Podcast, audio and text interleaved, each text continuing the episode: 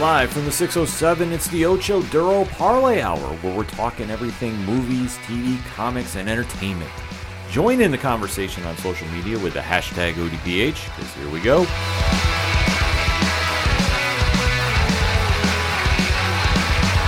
Stepping around social landmines and dodging depression with self-medication. I'm dying to some real Welcome to an all new edition of the ODPH podcast, better known as the Ocho Duro Parlay Hour. What is happening, everybody? Thank you so much for joining us this week. My name is Ken M. Joining me in studio, as always, you know him. He's the co host. Get ready. Get ready. His name is Padawan J. Let me talk to you. Yeah, and boy, do we have a lot to talk about this week. Oh, yeah, we do. The entertainment edition is going to be probably an extended one, It's to put it mildly. It's loaded. It is loaded with content. So if you want to talk movies, TV, comics, and more, we definitely are your stop for that. And after the show, Pat, where does everybody go to? ODPHpodcast.com. Right on, swing on over there, check out the social media links. That's where we like to keep the conversation going the most, adding a lot of followers each and every day, which we love seeing. Also, check out the TeePublic Store link, which is the holiday season. No better time to go get some ODPH swag. Seriously, no better time. Also, the Patreon, which they have not one, but two episodes this week. Ooh. So one tier, two dollars a month, and you can find out what everybody is talking about on the ODPH Society. I'm just saying, put it out there. It's so easy to do, so easy to sign up, and you get bonus content. Bam! On top of what we already do now. It's crazy, I know. Also, at the website, you can check out the blog section where we have reviews coming up all the time, and a loaded one for New Comic Book Day too this week. Just putting that out there. Also, the classified section, which has friends of the show such as uh, 3FN, Dragon Master Games. Nerd Initiative. The list goes on and on. We're adding more and more each and every day. So that's the crazy thing that we always have our staples that we plug at the beginning of the show, but there is a lot of other great people and organizations that we plug on there too. So definitely want to make sure you go through and swing that and check it out.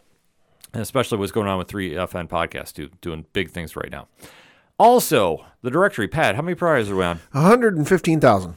Sounds about right to me. He is the statistician to the stars. I do not question him. Seriously, Pat says it. I just take it for what it is. Also, the music section where you can find out what is going on with Brian Wolf and the Howlers. A lot of good things going on with Brian right now. Yeah. Also, shout out the Robots and Tom Joler are playing a big show locally here in the 607. So if you got a chance to go, you can go uh, see them live, which is going to be an amazing night. Just putting it out there. On top of Second Suitor, Floodlands, the list goes on and on. Basically, if it's anything and everything, it is the ODPH. You can find it at odphpodcast.com. And always remember on social media to use the hashtag ODPHpod.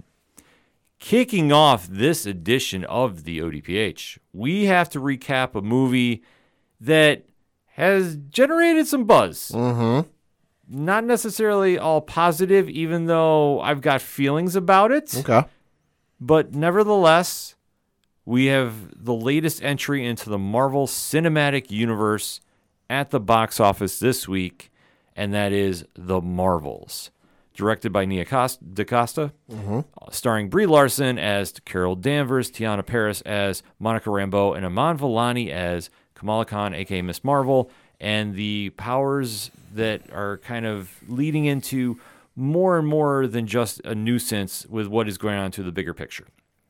So, Pat, I know you got some stats about this. I do. So, uh, going from the folks over at Box Office Mojo, uh, obviously, The Marvels was the number one movie at the box office this past weekend, finishing with a gross uh, domestically of forty-six million one hundred and ten thousand eight hundred and fifty-nine dollars, beating out the likes of Five Nights at Freddy's, which was number two, Taylor Swift, The Eras Tour, uh, which was in third place, Priscilla, which was at number four, and then Killers of the Flower Moon, which was at number five, uh, and then for overall numbers, uh, currently as we record domestically, the film is sitting at forty-eight million four hundred and eighty-three thousand two hundred and thirty-four dollars. Internationally, it has made sixty-two million nine hundred and seventeen thousand eight hundred and thirty-eight dollars for a worldwide gross currently of one hundred and eleven million four hundred and one thousand and seventy-two dollars. Now, if the domestic opening weekend does sound low, and I feel like we got to mention this because Yeah, we have to. We'd be doing a disservice if we don't. That is incredibly low, all things considered. Uh, if again, for the folks over, over at Box Office Mojo, they do list the films uh, in the Marvel Cinematic Universe. Uh, in term, and you can sort them by lifetime gross, you know, max theaters, the opening numbers, and then open through, and the release date, and everything else. I've got them open here, and obviously the top of the list is Avengers Endgame, which had an opening weekend of three hundred fifty-seven million one hundred fifteen thousand and seven dollars. Uh, you go down to the middle of the pack where you've got Guardians of the Galaxy Volume Two is number thirteen with one hundred forty-six million five hundred ten thousand one hundred four dollars, uh, and then you jump down a little bit further. Uh, Captain America: The Winter Soldier is twenty-one with ninety-five million uh, $23,721 for opening weekend. And uh, at the bottom of the list, although technically not the bottom, there's a couple more, but the in terms of like the fresh releases, is the Marvels uh, at 33rd. The only things below it are Spider Man No Way Home, the re release, Iron Man, the re release in 2020, Guardians of the Galaxy, the uh, Volume 1, the re Re-release. in 2020, Black Panther 1, the re release, and the thing that doesn't have any numbers and is at the bottom because it was only on uh, premium video on demand was Black Widow. So a lot to take into context here. Yeah, uh, a couple more numbers here for you. Uh, over at the folks at Rotten Tomatoes, uh, for the critics, it currently has uh, with a 302 reviews, 62%. Uh, but then the audience score is sitting at 84%. Uh, and then over on Letterboxd.com, with 91,000 people having uh, watched the movie, you've got an average score of 2.9 out of 5. So all things considered, it's still the number one movie at the box office. Yes. Was anything going to take it if it wasn't going to be there? No, because I think it was the only thing. I'll have to double check. I think it was the only thing to open this past weekend. Right. So unless there was like, which you see occasionally every now and then, you know, something will go back. You know, something something will drop out of first place, and you know, but then a couple weeks later, it'll jump back into uh, first place. You know, so I mean, we'll see. You know, I I don't think so. Let's see. Yeah. So the only things that opened this past weekend were was Journey to Bethlehem, which opened uh, or came in at number seven with uh, just about two point five million dollars. Tiger Three, uh, which came in at number seven or eight, excuse me, with just under two million dollars. And then It's a Wonderful Knife, whatever that is, which came in at number 14 with j- just under $600,000. So unless something would have happened with like if if there was like a sudden research to want to see Five Nights at Freddy's, which there clearly wasn't, it was a 52.6% drop off from last mm-hmm. week according to Box Office Mojo. Listen, Swifties are, are are a special group and they can do some crazy stuff, but you know the the fever pitch is is dropping off with that movie, especially since she's on her overseas tour now. You know that one dropped off fifty five percent. You know, so I don't think anything else would have beaten this. Well, that's the whole thing to take away is for all the doom and gloom that has been hovering around this movie. Mm-hmm. It's really not as bad as people say. It's not the greatest movie of all time. No, but I'm saying for where there was a lot of social media nonsense, and I'm putting it mildly when I use that word nonsense, leading into this movie, and then some people celebrating its quote unquote failure. Yeah. I think you have to look at the big picture here. No, no pun intended. Mm-hmm. It's still the number one movie at the box office. It still did a lot better on a lot of scorecards than many people had thought. Yeah. There is a certain contingent that unfortunately was trying to review bomb it, Oh yeah. and they failed Oh yeah. because I think what happened here is coming into this movie, we didn't know what to expect. Mm-hmm. The trailer had kind of misled a little bit, but Yeah. we're also in a new phase with Marvel that we have to realize not everything is leading to Avengers. Mm-hmm. And a lot of these characters are now going to get those standout moments and kind of see where they go from here. Captain Marvel is going to be a focal point of whatever is going to be the phase of the MCU moving forward.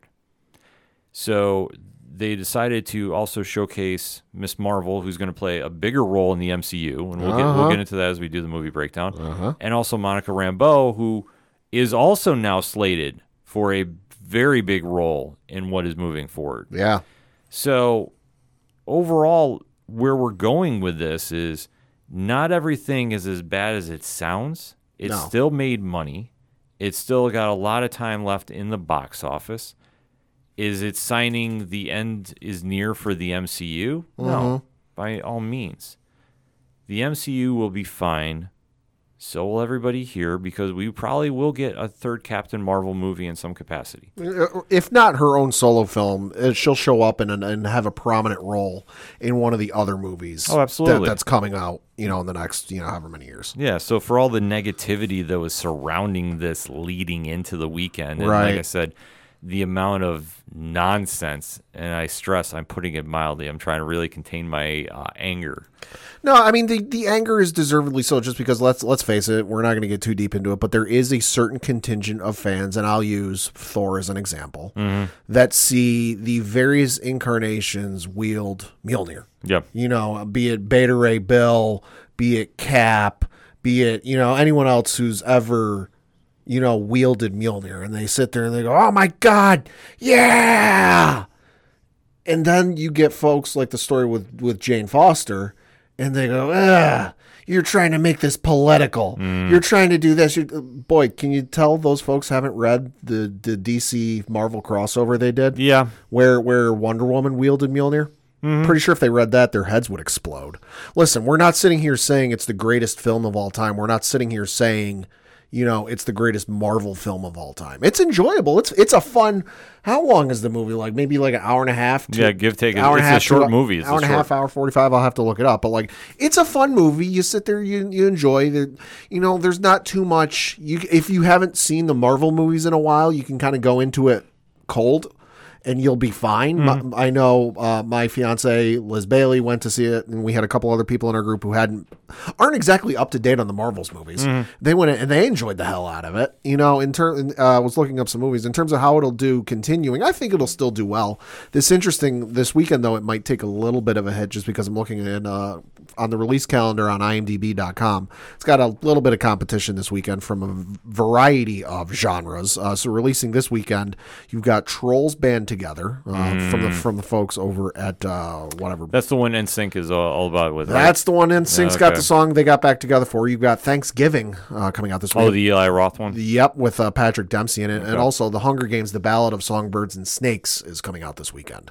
So you've got the Hunger Games fans, uh, myself included, who are planning on seeing that this weekend. So I think it'll still do well this weekend, but it's, you're going to see a drop off in the in the you know percentage or whatever for the box office last week to this week and, and again this will be another week of oh the mcu's dead the, which has been interesting to read especially from the trades and what was it i was either hollywood reporter or variety basically saying oh the, you know the mcu's dead and they need to reassess and reboot and for and forbes came out and was like what are you talking about Yeah. none of this is true. So, unfortunately, I think for those of us who aren't doom and gloom and up here up in arms because oh they went political, you know, we're we're going to be forced to deal with this another week because you've got three stellar movies. Let's face it, I'm not a Trolls fan, but hey, if you're going to take your kids to see it, more power to you. Mm-hmm. You know, I'm not a horror movie fan, but hey, if you're going to see Thanksgiving, you're going to be you're excited to see it. Myself personally, I'm excited to see the Hunger Games movie just because hey, it's another movie in that franchise, and I love that franchise.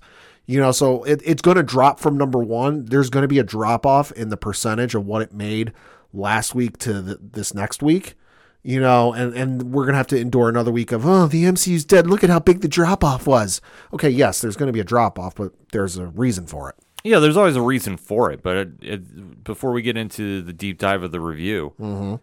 this is something that just needs to get addressed. That all the negativity surrounding the lead-in for this didn't hurt per se because it still made money. Yeah. It's still the number one movie at the box office. However you want to decipher it up, it's still a success. It, but it's not going to be Endgame. I mean, let's No, face nothing it. will. We are in that transition era from Endgame, which was arguably the highest grossing movie of all time, or at least in comic form, there is no question about it. Mm-hmm. There's only going to be one movie ever made that will top that, Right. and that's Justice League Avengers. If they ever decided to do that, that would be the highest grossing comic book movie of all time. Mm-hmm. Nothing will touch that. Yeah. So anything else in this transition period, as long as it's not failing to hit number one at the box office when the box office is down, let's face it, it's a win. Well, and let's face it, the box office in general this weekend, not this just this weekend, but this year is down in general because according to Statista.com, uh, did a quick Google search of the top 10 highest grossing movie weekends domestically this year. Uh, in order, they go Barbie, Super Mario Brothers movie, Spider Man Across the Spider Verse, uh, Guardians of the Galaxy Volume 3, Ant Man and the Wasp, Quantumania, Taylor Swift, The Eras Tour, The Little Mermaid, Barbie again, uh, and then Super Mario Brothers movie again, and then Oppenheimer. And those movie totals in order that order are 162.02.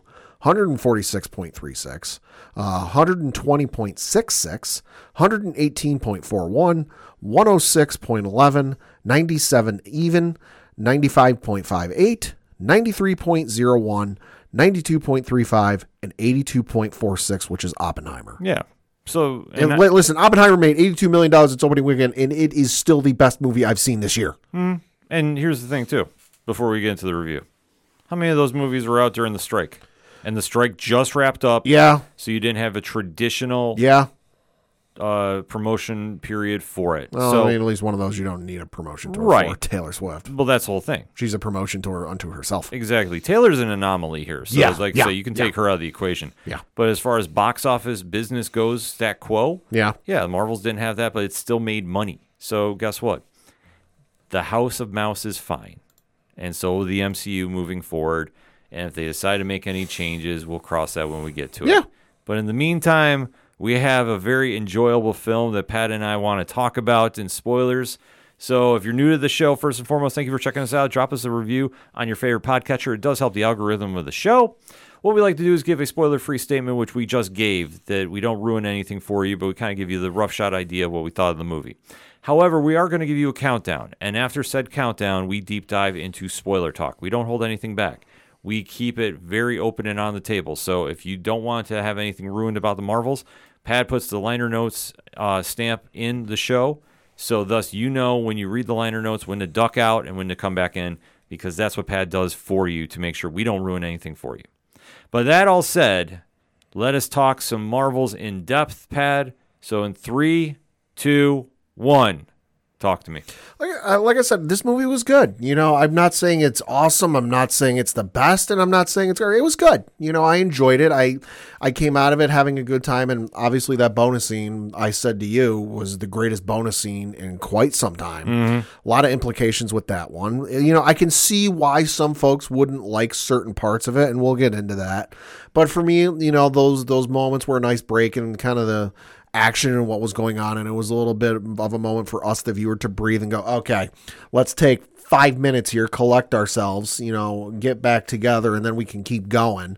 You know but overall it was fun. I thought everybody did good. I thought you know obviously brie larson Teyonah Parris Iman Vellani was awesome. Milan uh uh what was it her family in the movie was was just top notch in this movie. They were obviously phenomenal in the in the TV show, but they were even more so in this show. Even Sam Jackson, Nick Fury was was his usual awesome self. He he was great in this movie. You know, I, I thought it was good. You know, the uh, action sequences were were pretty good. Oh, absolutely. You know, and, and uh, like I said, overall it was it was fun. I enjoyed it. The thing about this movie is if you're a fan of Guardians of the Galaxy Volume 1, Yeah, this almost was mirroring a lot of the same themes. it was almost like a little bit of fan fiction. A little bit, but you know what? Like I say, Nia DaCosta really came in, set a high energy tone. It was fun. It was exciting. And it's not the greatest movie I've ever seen, but I was entertained. And I was honestly more impressed about this movie than I thought I was going to be. Mm-hmm. Because honestly, I didn't know what to suspect Right. until we got here. Because the only thing we've seen in the trailers is powers are failing for everybody. There's a lot of teleporting. Right. We go from here. Right, and I wasn't sure what to expect with this, just because I looked up the director on IMDb and, and going into this, going, all right, I've never heard the name, what she worked on, so maybe I have an idea. You know, she's best known for uh, being the writer on the 2021 adaptation of Candyman, a writer on the 2018 film Little Woods, and then was obviously a writer for this one. And then in terms of directing, uh, she directed this one. She also directed the 2021 Candyman movie. Uh, she did a short in 2020, uh, also titled Candyman. Was a director on a TV series for two episodes called Top Boy. Was a uh, director for a movie in 2018 called Little Woods, and then directed a short in 2013 called Night and Day. So I looked at this going, all right, really haven't seen that much. So I'm going in kind of blind. But you know what? Very impressed with what we saw. Yeah. It definitely had a lot of great moments of action, especially how everybody works together. Mm-hmm. Because we haven't seen a lot of that in the MCU or even comics lately. Yeah. The whole shared powers idea. So Yeah. it was kind of a cool concept to do. And then where we go with the bonus scene, that's going to be a whole different ball of wax Holy shit. when we get there. Because the only thing is, like, where this movie starts off with, you have a kind of a little flashback of what Carol Danvers has been up to. Because obviously, with the events of her first movie, Mm, destroy- taking place in the 90s. Yep. Destroying the supreme intelligence of the Kree nation Mm-hmm. that has now caused a lot of bad things to happen on their homeworld of Hala.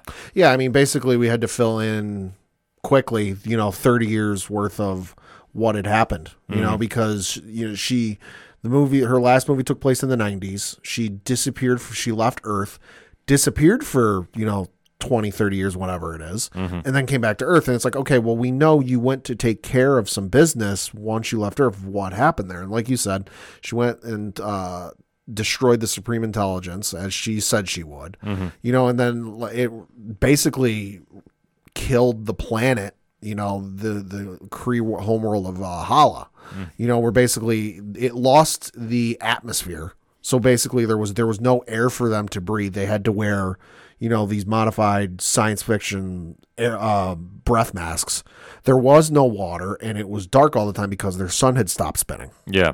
It's an interesting setup to go here so you could understand why Dar-Benn Mm-hmm. was as fired up about taking out Ca- Captain Marvel, who was called the Annihilator, Mm-hmm. so much. And Zawe Ashton, I will say this it's nothing against the actress. Mm-hmm. I just thought she was not well written.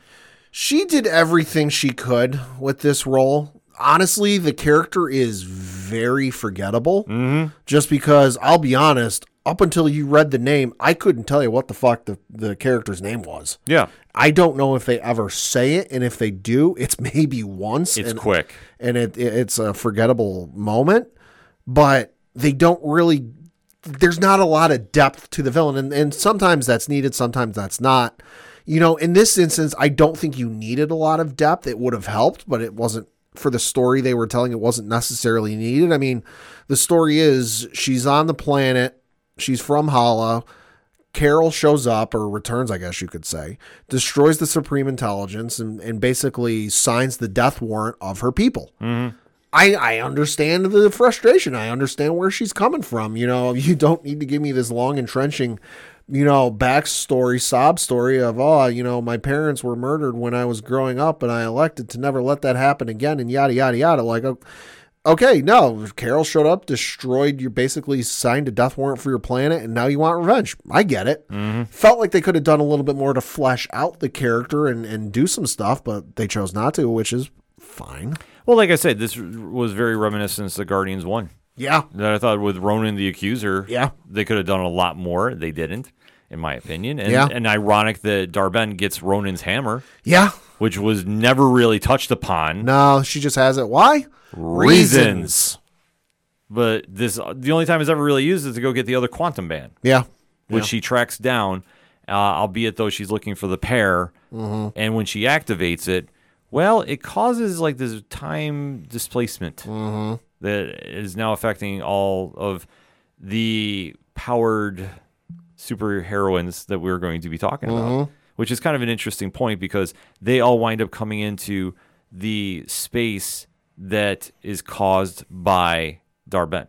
Well, I think what happens is Carol's investigating this because, and and while they're doing this, a hole has opened because they've we find out that Sword and you know pr- uh, presumably presumably just Sword have harvested and, and used the same technology the guard we saw the Guardians of the Galaxy use to travel through space. It's, it's the same setup. So, but there's an opening in one of these, whatever it's called, you know, the, the portals, I'll, I'll just say. Yeah, the anomalies. You know, the portals, they open up to travel from point to point in space. And so there's a crew working on some stuff. Uh, Teyonah Parris, uh, Monica Rambeau, goes to investigate it. And I think it's almost at the exact same point she goes to touch that that Carol goes to touch the one on the planet she's on in some other part of the universe, Fury's center there. She's she's off to investigate it.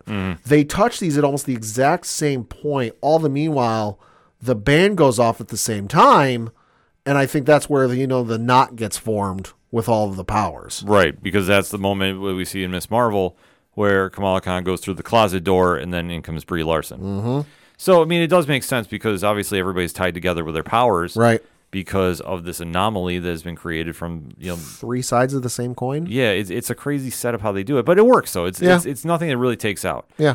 So from that point on, we do get some hijinks, if you will, Yeah.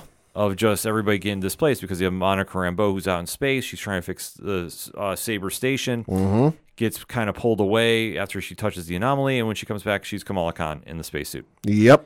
Meanwhile, you have Monica Rambeau go to the planet that Carol Danvers was on, Mm-hmm. and she now gets caught up in the whole Kree uh, search party for the quantum bands.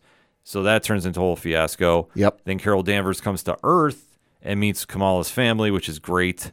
And, And it- they're confused as all hell because here's this random person in their house and they didn't see her come in. Right. So there's a lot of this back and forth, which I didn't mind. It sets up what's going on. Yeah. So, like I say, you have an idea that everything is coming together, which ultimately leads to a moment where Kamala comes back to Earth with the one and only Goose, who tips off a little bit uh, something that we see later in the film because we see on the Kree spaceship.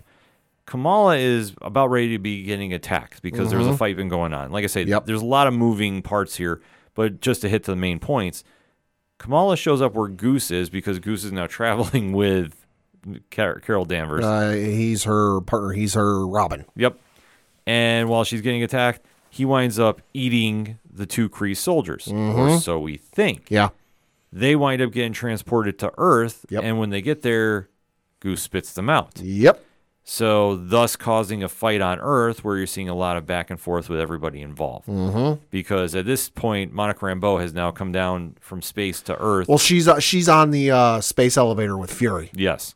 So they wind up coming down and going right to the front door and tracking down Kamala Khan and trying to make some sense of everything. Yep. So you are seeing a lot of back and forth until ultimately it turns into Carol Danvers confronting Monica Rambeau, Mm-hmm. which has not been done since the end of the movie Right. of Captain Marvel. Right, 'cause, uh, Cap- Carol left at the end of Captain Marvel one and told Monica, "I'll be right back." While flash forward to this point in time, they st- even with Carol making a return back to the scene and being back in you know the the solar system, she has still not spoken to Monica.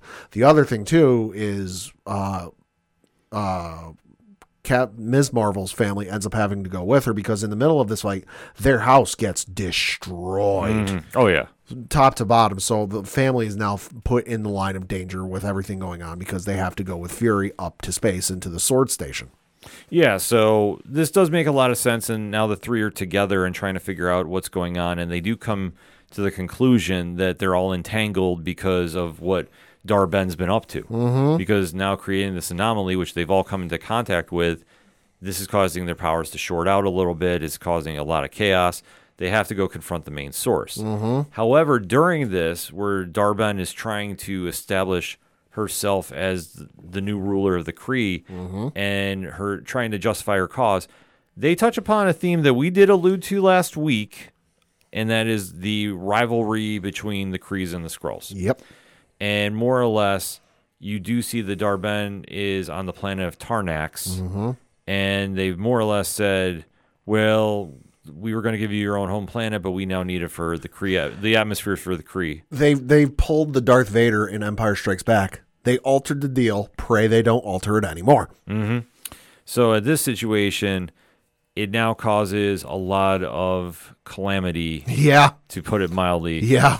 and you're seeing that the three Marvels have to go into action, even though Carol is telling Kamala, stay here with everybody, get on the ship, because if you short me out for my powers, everything is going to go completely chaotic. Which I mean is great in thought, but then again, you're dealing with an entire planet getting ripped up. Mm-hmm. So while this is happening, they try saving everybody they can. It does not work out. And this is a point to where I thought Kamala Khan really got an eye opening vision Yep. of the world. This is a, this is a growing up point for her. Yeah, I, I agree 100. percent because she is trying to save everybody humanly possible. Because that's how it's worked in her stories. Mm-hmm. Oh, always her fan fiction that she's written, and Carol Danvers has to give her a very cold reality that in this line of work you can't save everybody. It, it works great and it sounds great when you're putting pen to paper or typing away at your keyboard and writing your own little fan fiction stories. It's not how it always works. No. So you do have some great acting going on with Iman Vellani confronting B, uh, Brie Larson. Like I said, they're back and forth about this, and just how Carol Danvers doesn't want a team around her. Right. And it, and it's also it's also rough on Ms. Marvel because let's face it, it's rough on Kamala because she idolizes Carol. Mm-hmm. We've we've seen her bedroom. Carol saw her bedroom. Yeah. that there's posters and pictures and drawings and everywhere else and, and and she's the golden statue in her life you know that is you know the one she she follows the one she aspires to be and then here's her hero here's her role model and it's not what she expected No, it's, it's always a statement: never meet your your idols. yeah You know, because in this situation, it's a cold truth because Kamala is such a positive hero mm-hmm. and wants to see the good in everybody, yeah. And it doesn't happen this way. well and, and and she's still a kid. I mean she's still in high school. She still sees superheroing mm-hmm. as the stuff you hear about on television or read online. It's never the stuff behind the scenes of like yeah sure the the uh avengers did end up stopping what happened the worst of happening in in sokovia but look at what happened at- behind the headlines and, Yeah. and everything. Yeah, sure. Sure, the Avengers saved New York, but how much damage did they do? A couple billion dollars worth of damage? Like, sure, it's sexy and they saved the day, but there's more to it. the whole story with Baron Zemo Yeah. plays right into that Yep. cold truth, Yep. which is an interesting take. I will say that, but it works. Yeah, no, And- it does. And in this situation too, this is like one of the stronger moments for Kamala, which I think leads into something later too. Mm-hmm. But we'll get to that when we get to that, because now they start piecing together what is going on, and that is Dar-Benn is trying to save Hala Mm-hmm. by destroying some worlds along the way. Trying to save it one piece at a time. But she's also made this a personal attack on Carol Danvers Yeah. and to people that she's been in contact with. Yeah. So the next one on the hit list, which is deciphered, is you have air, now you need water. Mm-hmm. And Carol Danvers immediately thinks of the planet Aladin, Aldana. or Aldana, I'm sorry. So they go to Aldana, and we find out that Carol is not exactly uh, flying under the radar, so to speak. Well, and we find out she knows a striking bit of information about this place because they use this tech, this Kree technology to figure out where she go she's going because one of them saw a star chart or a star map of where they're going, and they use the technology to do it to see it. Which then, while they're using it, opens up a can of worms between Monica and Carol because some past memories from them, and, and specifically what Carol. Uh, we find out Carol got to meet Monica's mother one last time before she passed. So that which which Monica did not know about, you know, so that's a whole can of worms.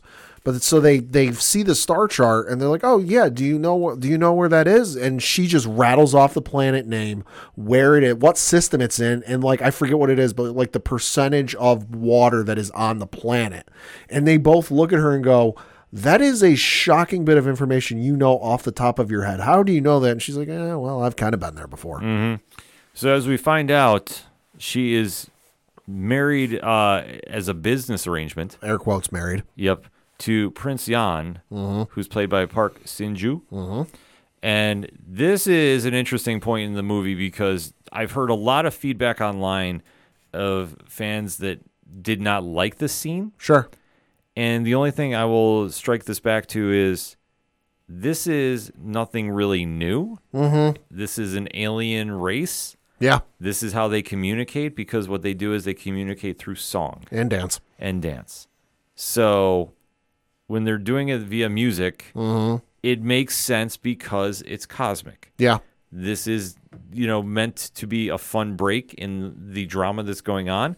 I had zero issue with this. So the movie's about a hundred. Uh, the uh, movie's 105 minutes. Mm-hmm. This is what I would say probably about the halfway point of the movie, or close to the halfway point of the movie. You know, so at this point, it's been outside of whatever, like, and not even a ton of interaction between Kamala and her parents. It's been just action packed, story driven, you know, whatever else, like all just like forward action, go, go, go, go, go, with not a real break in let's stop and breathe and let things mm-hmm. play out. So to me, is it the best scene? No. Did I enjoy it on a certain level? Yeah, it, it was fun. It was something different. We we've never seen you know the MCU do a, a whole song and dance number. You Yeah. know, we've we've seen them play music and they've danced around with like Guardians of the Galaxy, but like a full blown Broadway production style thing. Now, obviously the Hawkeye or the uh, yeah the Hawkeye thing, but you know that was Yeah, that- the Rogers the musical. Rogers the musical that was like a Broadway play, but like to see something like out of a musical movie like Grease or Sound of Music or what have you break out into song spontaneously, we never saw that. So I'm like, oh, this is something different. I'm okay with this. Mm-hmm. Oh yeah, I had zero issue with this. Especially Yeah. this does tie back to Captain Marvel in the comics. This this was also hysterical because they show up and at first Monica and Kamala are like, "What the fuck is going on?" Mm-hmm. But by the end of this big song and dance, they're both dancing and having a good time. Yeah.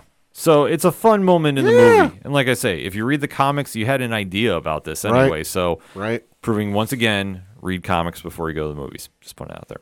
But it is a fun moment to kind of break up the tension which is coming because unfortunately Dar-Benn is on the way to Eldon. Uh huh. And when she gets there, we have another crazy fight that goes down. Yep. But the Marvels are holding their own. They did some training on the way to the planet. hmm And I will say, this is one thing I liked. You- You saw between the three main characters, everybody's using their powers together. Yep. And you're seeing the growth of just how they're acting as a team. And I love this aspect of it. The double dutch uh, bit was fun. yeah. I, I enjoyed that. Well, it's just building that team camaraderie and especially how it plays out. Because I know Kamala Khan has definitely excelled in her fighting Uh huh. throughout this entire film, Yep. which, I mean, this has just been training. But if you're learning under Carol Danvers, who knows what she's doing, and Monica Rambeau, too, you're going to have that growth. So, like I said, I didn't have any real issue with this. But it was an interesting play, though, because we do know after Dar-Benn is dealing with Aldana, everything shifts to Earth. Well, she figures out. Well, it, it's at this point Carol figures out she's going after people she knows because the one on uh, what was it Tarnax, she was trying to help those folks out. You know, and then obviously Aldana, she's quote unquote air quotes married to the guy, and that's when she figures out, oh my god, she's going after people I know and people close to me, and the only thing left is Earth. Yeah. Because now Dar-Benn has taken some water from the planet. Like, doesn't completely destroy it a la Galactus. Right. But it has enough that Hala is now getting repaired. Yep. And obviously, taking the sun from Earth would kill Earth. And in, in between Tarnax and Aldana, uh, Dar-Benn did return to Hala and basically gave this rousing speech of like, "Yo," and I'm, I'm paraphrasing, but she's like, "Hey, we don't like Captain Marvel. She's the Annihilator. Look at what she did." I'm trying to help the planet. I'm trying to save us because when she returns, the air's put is, has been put back. So she like tells everybody, "Oh no!" It's she shows like, "Oh no, take your mask off. It's perfectly fine." And they're like, "Oh, oh my gosh, you you brought the atmosphere back." Hmm. And she has this rousing speech of like, "Hey, you hate Captain Marvel. I hate Captain Marvel. She didn't do anything to help us." I'm helping the planet. I'm trying to save you all. You should all follow me and get behind me. And everyone goes, yeah, yeah. Yeah. It's not exactly uh Independence Day speech, but it's, No. but it's close. Yeah. It's it's close. Like I say, I understand where they're going with it. I just thought the writing didn't click here for the Yeah. for the character. But it, it was essentially Captain Marvel bad.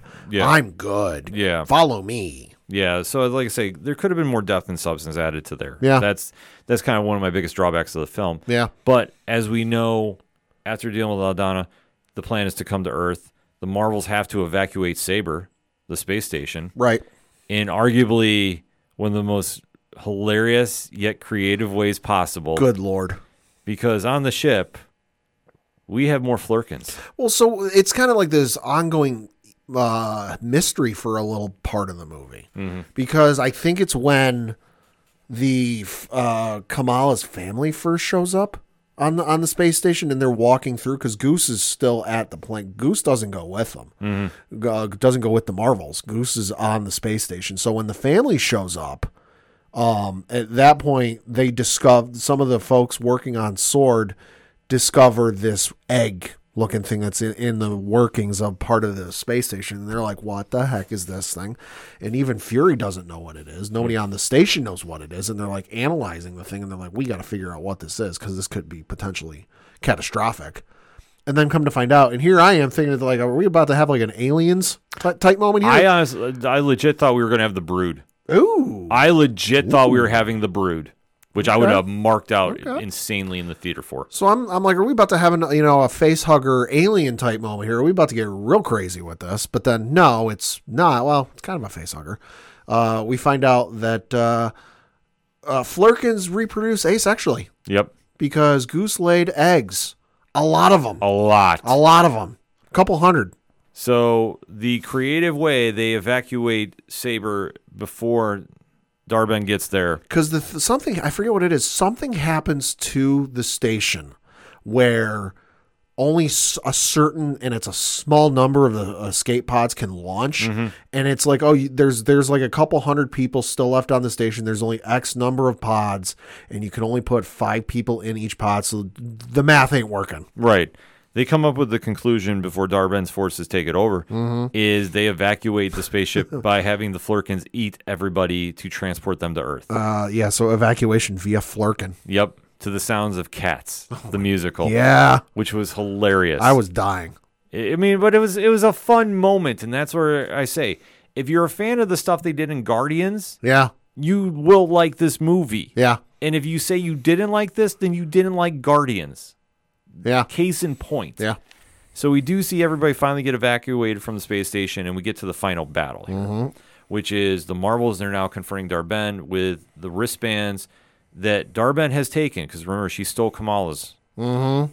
So now there's that hole in space that they have now literally tore into the multiverse. She's ripped open a hole in space and time.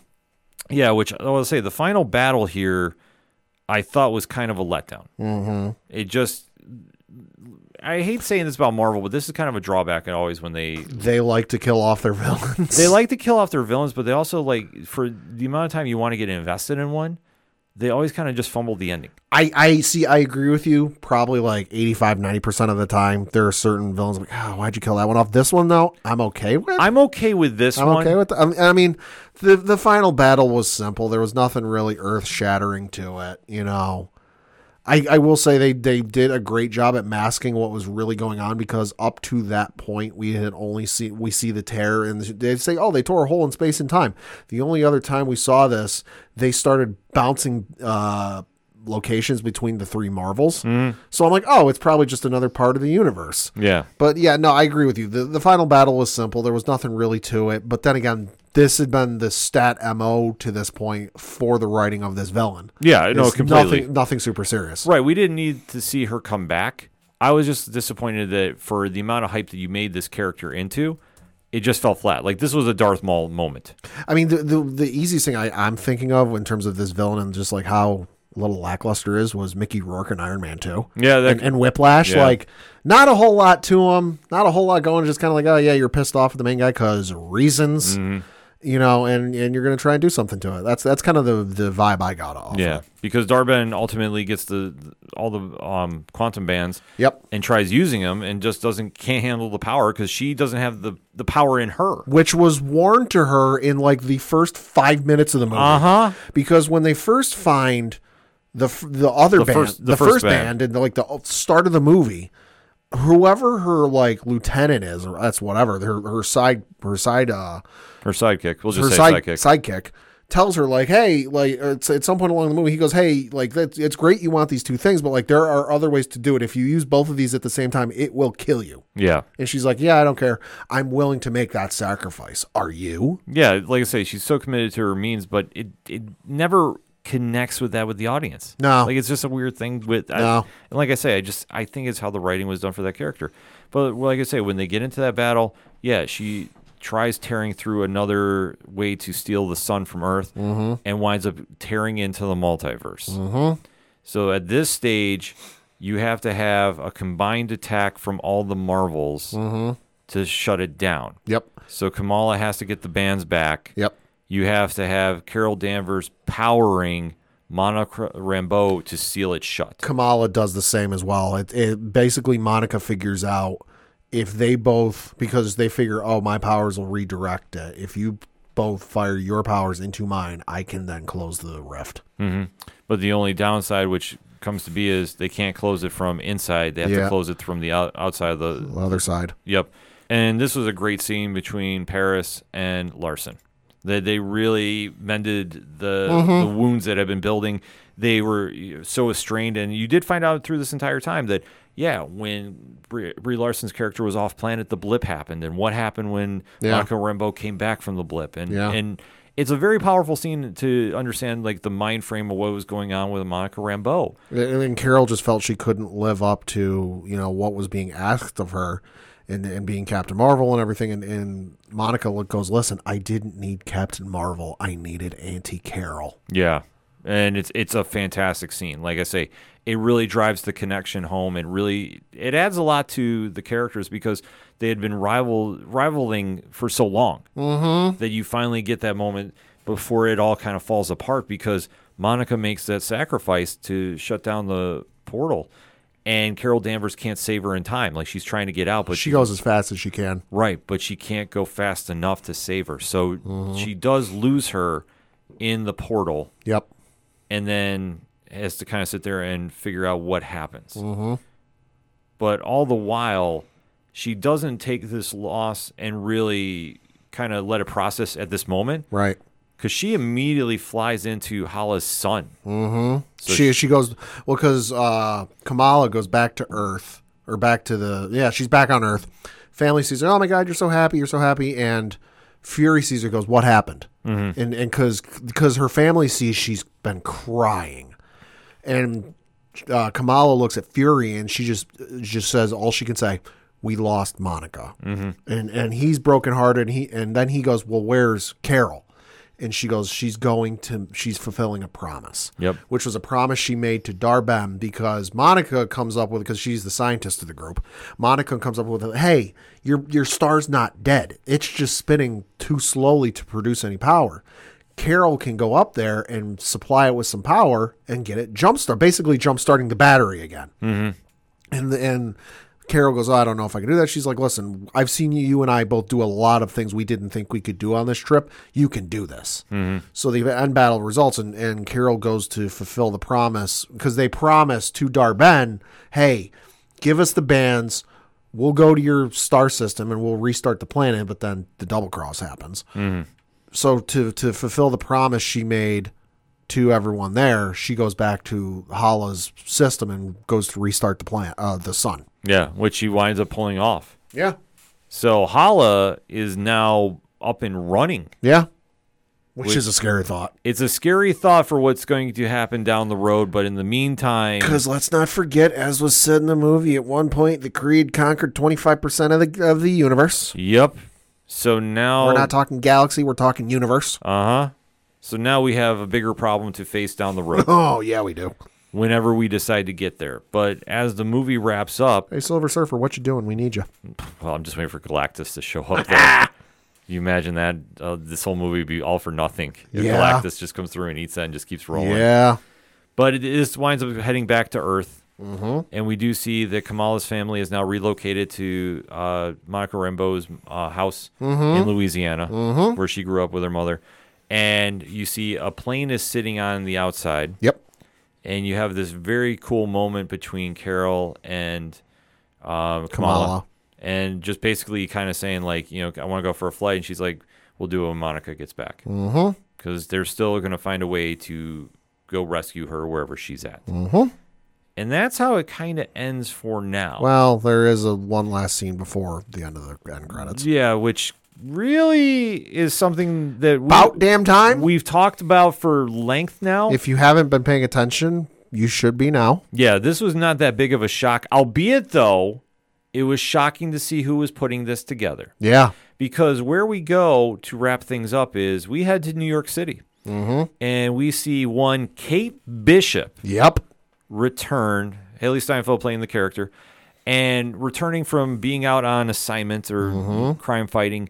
And she walks into her apartment and sees that somebody is sitting there much like Samuel L. Jackson's Nick Fury. Yep. Who, but this time it's not him. No, Who is it, Pat? Kamala Khan. Yeah. And, and she basically verbatim repeats what Nick Fury said to Tony Stark in Iron Man 1. Yeah. So she is trying to put a team together, albeit though in her own way. Uh huh. And we already had Cassie Lang get mentioned too, Yep. Ant Man's daughter. Yep. So it sounds like Young Avengers. we're finally getting Young Avengers with Kamala Khan leading the group.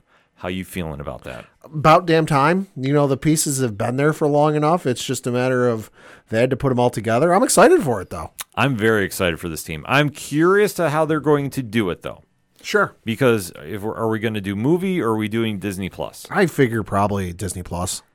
I would imagine so, but it depends on how big they make the group. Um, I'm hoping Hulkling and Wiccan show up very, very quickly along with Patriot. Uh, but I don't know how this lineup is going to do because you do have America Chavez is still there. Mm-hmm. And like it depends on how big they want to make this team. But and obviously if you follow the original run of the comics, it would make sense to the current storyline, but I don't necessarily know if they're going to do that storyline. Mm-hmm. So we'll have to wait and see. But the first three members officially announced. I'm excited to see where we go from here. But like we said, about damn time. Yeah. like they've been They've been they've been teasing this for long enough. They've been teasing this team for a while now. And like I say, there's just only a couple other members that we're waiting to see. Um, so we're going to have to wait to see how the other films play out. yeah. But not to be outdone, Boy howdy. we get to the bonus scene. Uh huh. and this is where we find Monica Rambeau. She is now in what looks like a hospital room, Mm-hmm. Medical facility of some sort. medical facility, and she wakes up and she sees who, Pad? What she thinks is her mother, Yes. and starts freaking the hell out. Understandably so. She left. Uh, she got blipped from Earth. Came back. Mother was dead. So you know, and somebody who looks like your mother's in front of you, you get a little emotional. Yeah, this was a wild scene to play out. But we do see Lashana Lynch reprising her role as Maria Rambeau, Or what we think is Maria Rambeau. or but what we think is. But we quickly find out, Oh, I'm sorry. I'm I'm not who you think I am. yeah, she's, and she's like, wait, what? What? she stands up.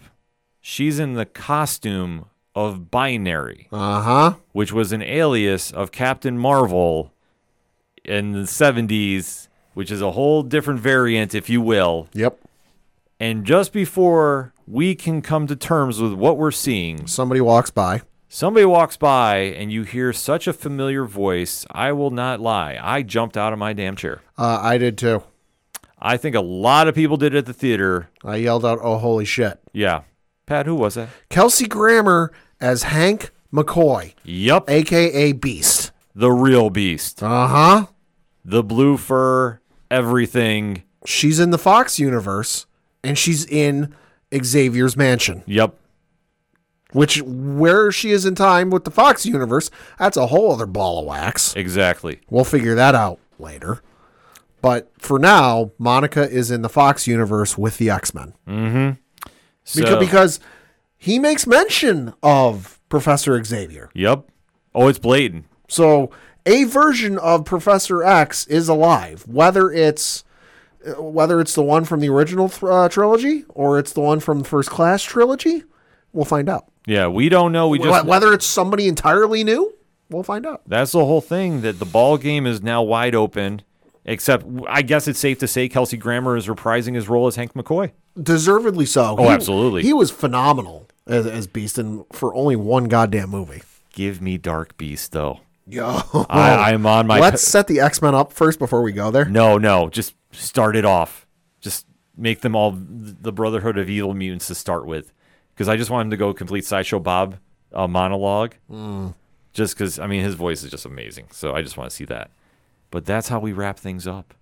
So I mean, this movie was fun. Yeah. I think that's the, the biggest takeaway we can go with this. But Pat, I mean, final thoughts and a grade on this film? Uh, I would give it four out of five stars. Is, is what I gave it on Letterboxd. It's fun. You know, it's not the best movie of all time. You know, there are certainly some negatives to it. You know, just how shallow the villain was in this. Like I said, up until we read the name, I couldn't fucking tell you who the name of the villain was because I don't remember them saying it in the movie. And just her motivation, while I understand it, was incredibly like narrow sighted.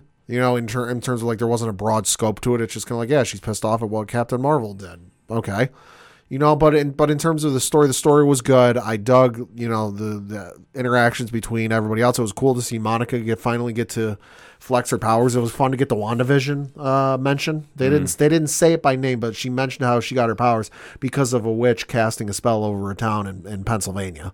You know, so it was fun to get the mention of uh, WandaVision. You know, but overall the movie was good. I enjoyed it. Movie is very, very fun. And like I said, if you like Guardians 1, you have to like this movie. You can't say otherwise. And if you're going in with some other kind of preconceived notion, stop. Like if this movie isn't for you, that's fine. Yeah. But this movie is fun. And that's where they were going with it. You had such strong performances by Parris and Larson and Iman Vellani. Everybody really brought their A game for this. But I do agree with you. The villain writing was awful.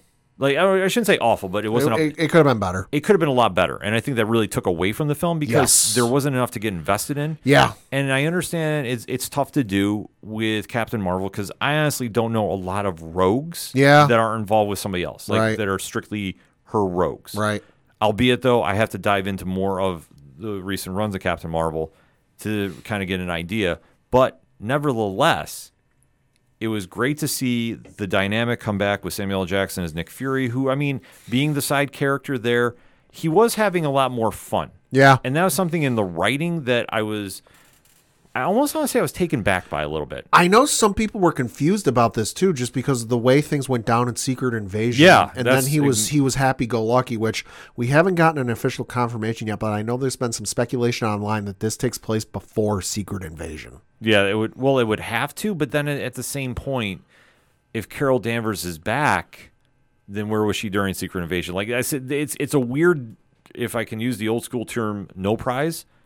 This is what that is because it, it just depends on where this is all taking place. Mm-hmm. But I thought the writing of Fury was fun, but it threw me for a loop just because I we've just seen him in Secret Invasion Yeah, and he's very brooding and, and you know grizzled from the stuff that he's gone through. Uh-huh. So it, it's kind of like a, a weird thing to say, but when you like I say when you're going through that stuff, it's like when Crystal, Christopher Eccleston played uh, Doctor Who, yes, and just how grizzled he was after the Time War. yeah, It was like that's where Fury should have been, and he wasn't for this film, and that's what kind of really threw me for a loop.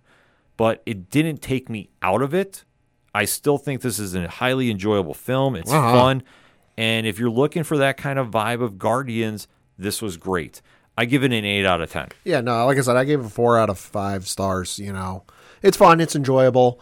Is it the greatest movie of all time? No. no. Is is it a, is it the worst movie of all time? No. Absolutely not. It, is it fun and, it, and it, it's a good watch for you know the 105 minutes? Yeah, absolutely. And, and goddamn the bonus scene. Holy shit. Bonus scene put it over the top. That- Yeah. that's what really that Yeah. that gave it that gave it such an emphasis that it needed to be seen.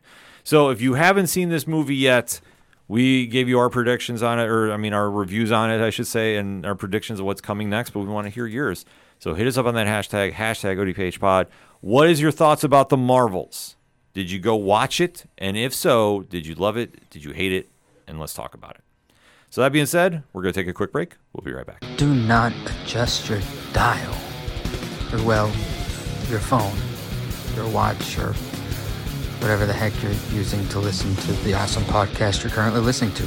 I am the Duke of Nerds, Tyler Mack, and I am here to tell you that being a nerd can be a bit overwhelming, especially after 30. Life moves pretty fast in our nerd culture, and if you don't take the time to notice things, you miss out. That's why I'm here. As your Duke of Nerds, I am charged with educating, enlightening, and entertaining you on all things nerdy. I do it by running the 30 to Nerdy podcast. 30 to Nerdy is a Bad Cast company production and currently playing wherever you cast your pod. Follow along each episode using the hashtag 30 and NerdyPod. And check out what all is going on at 30nerdypodcast.com. Whether it's DC, Marvel, comics, or video games, I have got you covered. So tune in now. Cheers to you, nerds. Coming back for another segment on this edition of the ODPH podcast, and we have finally arrived at the end question mark mm-hmm.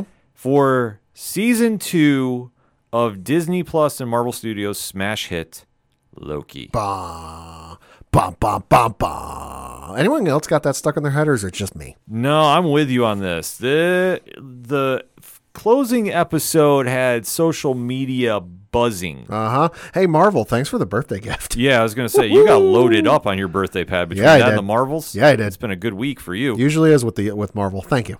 Well, they know you. Yeah, they do. They They're familiar. they're, they're very familiar with us. Shout out to shout out to Marvel Entertainment. Yeah. But that being said, we have a lot to discuss in this finale. Yes. Because, like we say, between this and the Marvels, like this was overtaking social media talk going into the weekend. This needed a couple rewinds to fully like understand what exactly was going on because they were throwing a lot at you. yeah, this we have discussed on for the past five episodes was going to have to really hit us with a lot to catch up. Uh huh.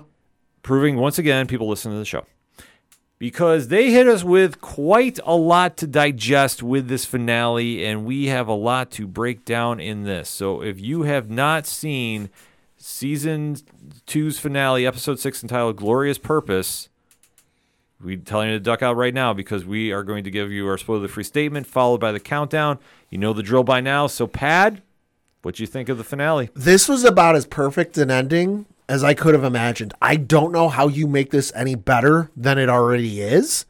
There's not one thing I'm looking going, oh, you know what? If they would have done this or they would have done that differently, it might have improved. No, like for me, this is as close to perfect, if it's not perfect already, as is. It was incredible. Everyone in the in the episode acted their tails off. You know, the the music was incredible, the cinematography was incredible, and the implications of what it means going forward are nuts. Yeah, they threw a lot in this finale, and it goes to a testament of the writing, and it goes to a testament of Tom Hiddleston as Loki, Yes. Sophie Di Martino as Sylvie, obviously Ke Quan as Ob, who's been the MVP of this entire Breakout star. yeah, the entire season. If an Oscar winner can be a breakout star, I don't know. Yeah, I mean, he's going to get some kind of praise and awards. Uh, uh, praise from the fans, yes. Awards, it's got to be happening one way or another. And Owen Wilson as Mobius. Wow. because literally that's the reaction you had at the end of this uh, episode. They really made a statement with what they've been trying to do here. Mm-hmm. I'm very happily surprised because I honestly didn't think they were going to be able to pull it off. Neither did I. But they really put an exclamation point on this and they followed it up with a question because there is a lot to guess where we're going from here. Oh yeah, there is. So if you haven't seen this episode, we we give you both our highest possible recommendations for this. Mm-hmm. You're going to need to see it. You might need to watch it a second time. Yeah. There's a lot to dive into. So that being said, Pad, three, two, one, let's get into it. This episode, you know, was was for me about as perfect as can be. I can't think of anything they did egregiously wrong that I'm going, ah, that that really didn't stick with me. That really didn't, you know, connect with me. I wish they would have done this differently. I wish they would have done that differently. Everything from start to finish was insane. And there was multiple times where I'm sitting there, like uh, you know, on the edge of my seat watching, and then a piece of dialogue would get said or something would go on, and I'd kind of sit back and go, "Oh my god, whoa, wow, this is this is nuts." You know, so cannot recommend this enough, and, and cannot recommend the show enough because the journey to get to this point, especially this season, was interesting at points, It was rough. but it was worth it in the end. Yeah. No, I agree with you. We finally got the payoff we needed. And then where we head from here, that's the big X factor looming overhead. No pun intended with a loom statement. Yeah, But in all honesty, this got to be a very, very interesting endgame for this season mm-hmm. because it's all centered around Loki being the anomaly in the time stream. And this is the first time pop culture has had a real deep dive into the multiverse. And it's due to his actions with Sylvie with killing He Who Remains at the end of season one. It unleashed Kang the Conqueror onto the masses, played by Jonathan Majors. and the ramifications have been huge. Mm-hmm. And this also factored into Loki, who has been a time misplaced character because of the events of Endgame. Yep. You have to remember that. Yep. He was killed off in Infinity War. Yes. So the fact that he is technically a dead man walking, mm-hmm. we have to keep this into context Yep. because he's not technically around in any timeline. Right. So what they've been trying to do is since he's been misplaced in time, he's been trying to fix it. They know the temporal loom has been broken. Yep. They've tried anything and everything to fix it, including going in a variant from Kang's uh, time or you know uh, DNA, I should say. Yep. In Victor Timely. Yep. You know, somebody that has his genetic code to come in there and try helping them, and that's not worked out as well as they thought it was going to.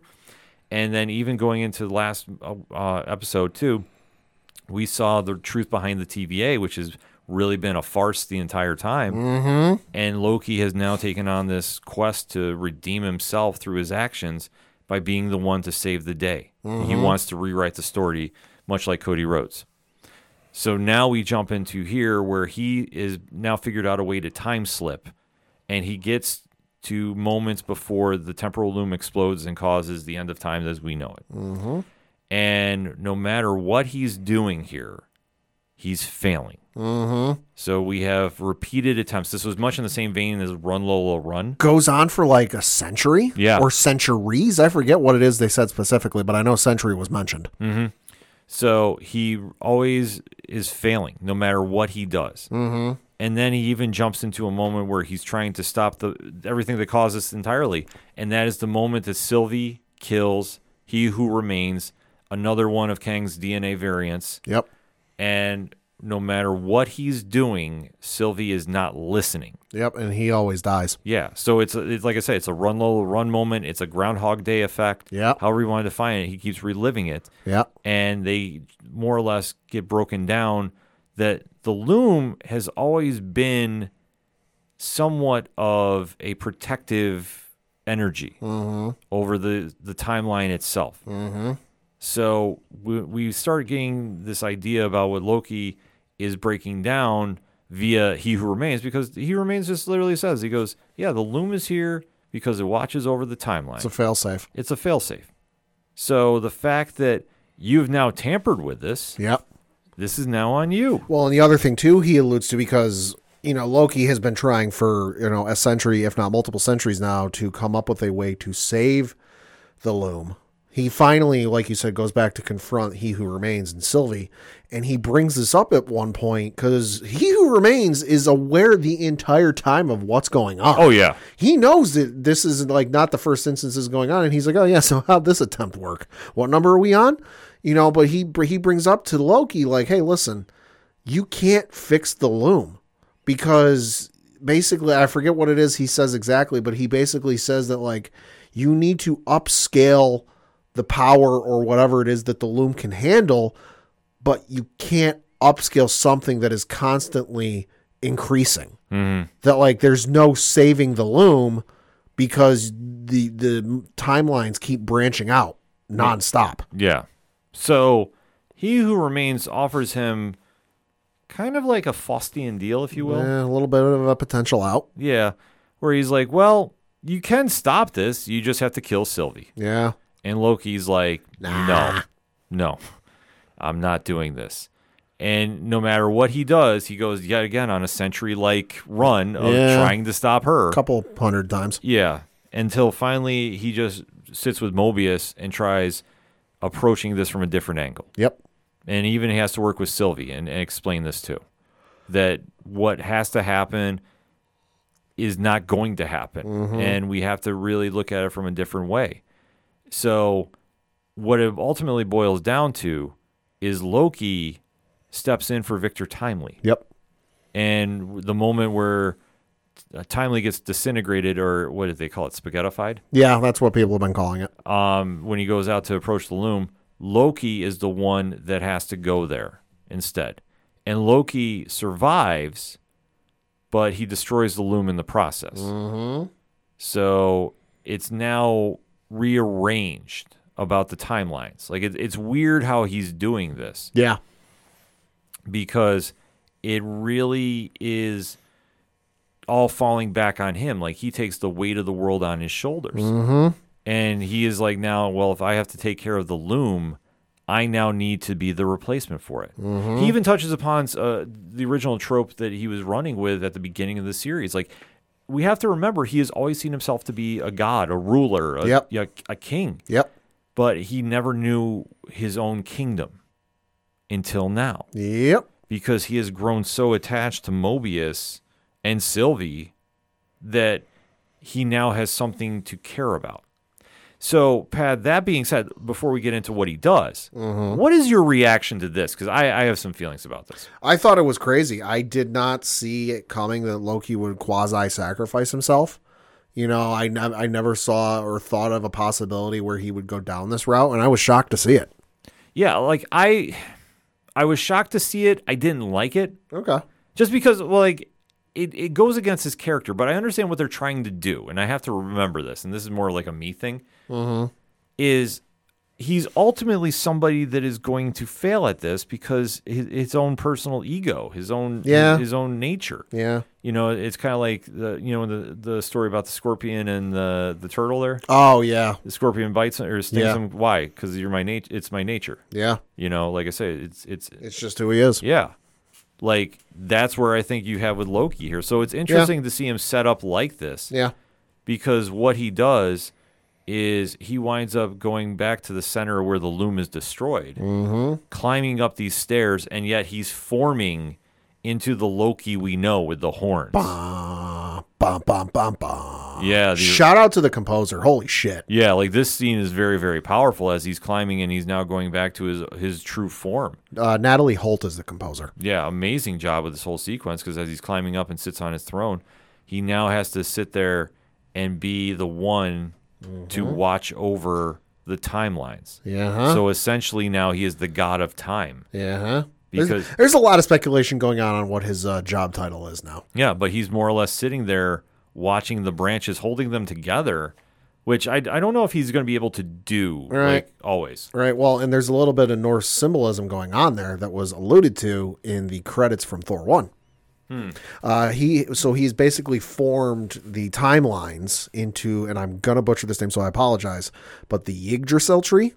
Uh, which, reading from the uh, Wikipedia page, it says Yggdrasil is an immense and central sacred tree in Norse cosmology.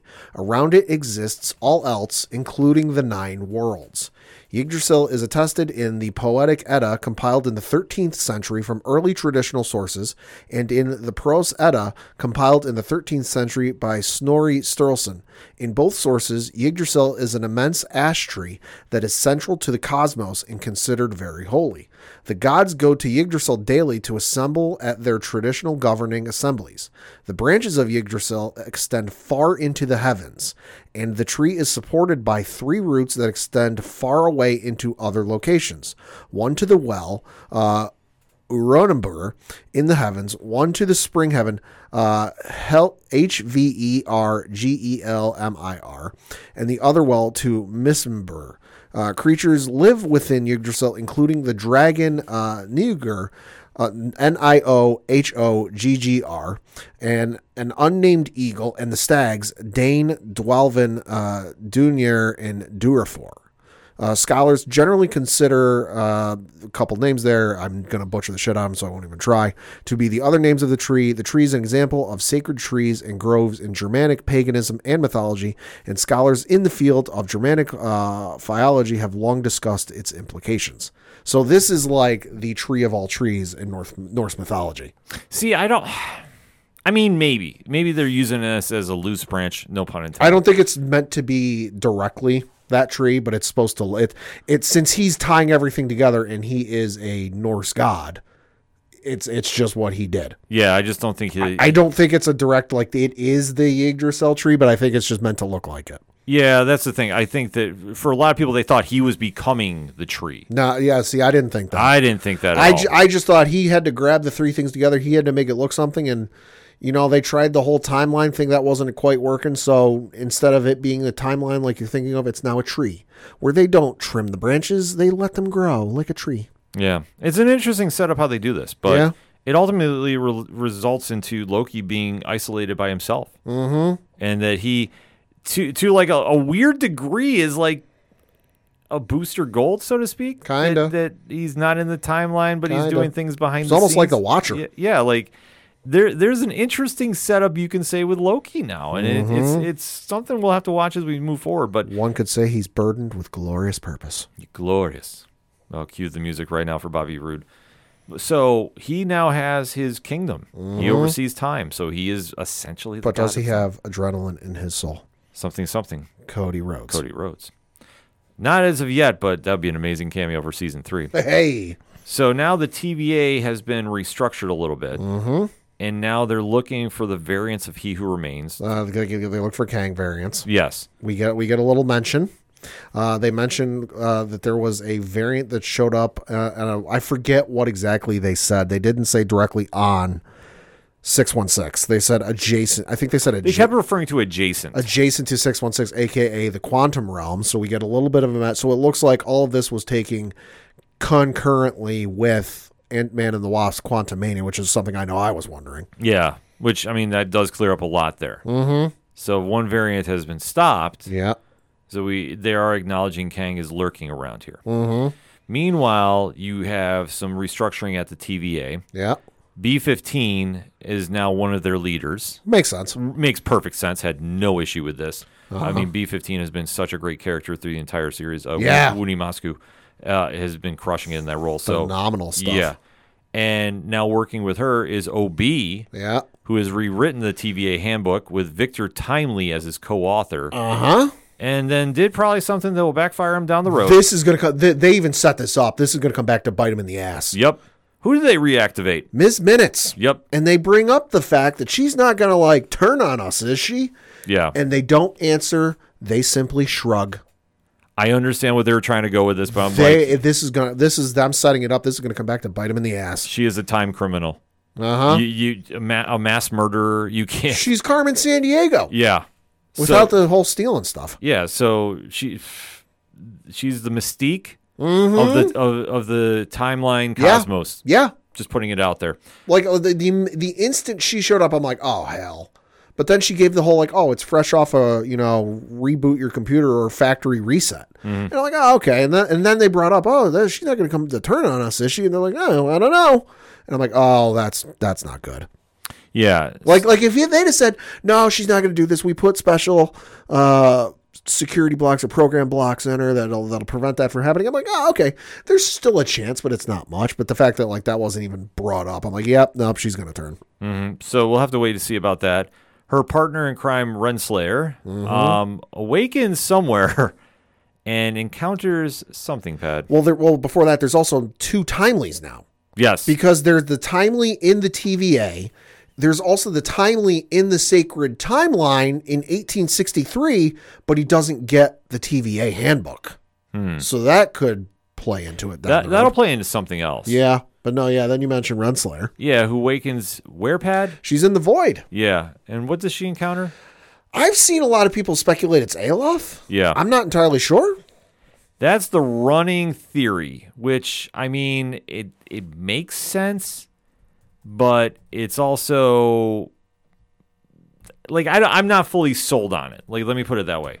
But uh, you know, it's something that the He Who Remains has used for weapons, Yeah, so it would make sense if they somehow get that into Kang's possession. I know. The other speculation is she ran into either Alioth or I know uh, Nathaniel Richards' name is getting thrown around, Yeah, aka Rama-Tut, which is one of the Kang variants we saw in Ant Man and the Lost Quantumania. yeah. So it's interesting how they're going to play her storyline out. Mm-hmm. So I'm I'm curious to Not see. Not the last we've seen. No, I definitely do not think it's the last we've seen of Ravonna Renslayer and Nope. by any stretch of the imagination. Because as long as Kang is still involved, Ravonna is going to be there. And, and Takes two to tango. exactly, and with Gugu Mbatha-Raw, you know, in the in that said role, a phenomenal job. yeah, we're we're definitely not seeing the last of her. Just in what capacity, I don't know because Yeah. we still have not a clear cut path to get to whatever the end game is going to be for Kang. Right. But with Ravonna and Miss Minute still there and still having their plots wide open, Let's say the threads are still left off floating in the wind. yes, there's still time to come back and, and bring them into whatever is going to be the end game for Kang Yeah. at this stage. Yeah. But we do end on a very strong character note, though. Yeah. Because we do see that Mobius is meeting with Sylvie Mm-hmm. and watching his former self, Don, enjoy life with his children. Yep. And it's kind of a bittersweet moment because Sylvie is kind of sitting there going, you know, what are you going to do now? Uh huh. Because he's, for all intents and purposes, retired. Yeah. And he's just kind of basking and understanding that he's been happy. Yeah. And he's going to try forging his own path, it seems like. For now. For now, but I don't think that we've seen the end of this, and I don't think we've seen the end of the series. I think I think we might have. Well, I think maybe in some capacity. because the whole show is titled Loki. You know, and and for now, he is sitting on this throne in the middle of what was the loom. It, you know, it's it's in the middle of the time timeline, the multiverse, whatever you mm-hmm. want to call it, and he can't move. He can't get up. He can't leave because if he lets go of those threads, the the multiverse falls in on itself. Every everything because the thing you got to remember before he gathered them up, all the timelines were dying. Right. There was there was nothing keeping him going. So the unless he comes up with something which feel like it would cheapen it. You know, if you go from this with like, oh, him taking up the burden of holding on to the multiverse and keeping things going for like, you know, in, in nine months to a year, whatever it is, just go, oh, hey, you know what? I figured out a way to to get up out of this. Like, could, you couldn't have figured that out while you were while you were there. Like, I think for now we've seen the end of it, but I don't think we've seen the end of Loki. See, here's the thing. I think that they wind up coming back because I think Kang is the one who sends somebody in there to take it Could be. and takes him out, and he has to Could fight be. his way back.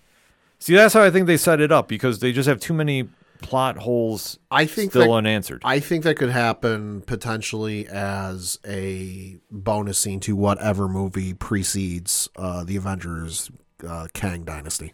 Well, like I say, th- we got a ways to go there, and we're- Right. You know, so I mean, I think we'll. I think if anything, we're going to see something at Fantastic Four. Yeah, that could be. I think it, if anything, it would arguably be then. Uh, based off the rumors of what Fantastic Four is going to entail, that would make sense. Yeah, so we just have to wait and see how it plays out. But I mean, for ending this series on this note for now, Strong ending. very strong ending. Really left, uh, you know, a lot of emotions on the table there, and especially to see where things go from here. I mean, that's the whole thing with with the God of Time and his new stat quo. Yeah.